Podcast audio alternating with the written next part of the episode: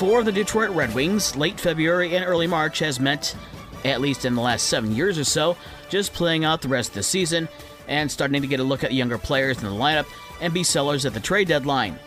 But this year is different. The Red Wings are now playing meaningful games late in the season, and with the Wings winners of seven of the last nine games, Detroit is making a serious push at their first playoff berth since 2016. The Red Wings were in Ottawa for the first of two back to back games in Canada's capital, but the Sens' Claude Giroux had the goal ahead goal and added three assists in Ottawa's 6 2 win of the Red Wings. Detroit's goals came from David Perron and Tyler Bertuzzi. The Wings and Sens meet again tonight at 7 o'clock.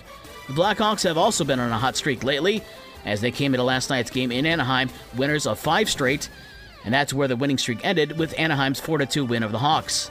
Tyler Johnson and Andreas Athanasiou had the goals for Chicago. Patrick Kane again was a healthy scratch, as his trade is expected at any time. The Hawks are in Arizona tonight at 9 o'clock. In the NBA, the Pistons were in Charlotte to face the Hornets in a battle of two of the cellar dwellers in the Eastern Conference. The Hornets beat Detroit 117 106.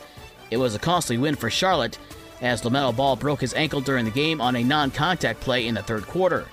Hamidou Diallo and James Wiseman had 23 points each for Detroit. Tonight, the Bulls are in Toronto at 7:30, and the Pacers are in Dallas at 8:30. College basketball tonight, Michigan State is on the road at Nebraska for a 9 o'clock tip-off. That will be an 8 o'clock pregame show on Super Hits 103.7 Cozy FM. In the MAC, it's Toledo at Central. Eastern is at Bowling Green, and Western is home to face Miami of Ohio. All three of those games start at 7 o'clock. Baseball spring training, the Cubs split squads, beat Cleveland 12 4, but lost to Arizona 3 0. The White Sox beat Seattle 10 1, and the Tigers lost to the Yankees 8 5. Today it's the Tigers in Toronto, the Cubs and Brewers, and the White Sox in Arizona. High school girls basketball districts last night. In Division 1, Mattawan over St. Joe 52 48. Lakeshore over Loy Norrix 52 42. In Division 2, Benton Harbor over Berrien Springs 43 32.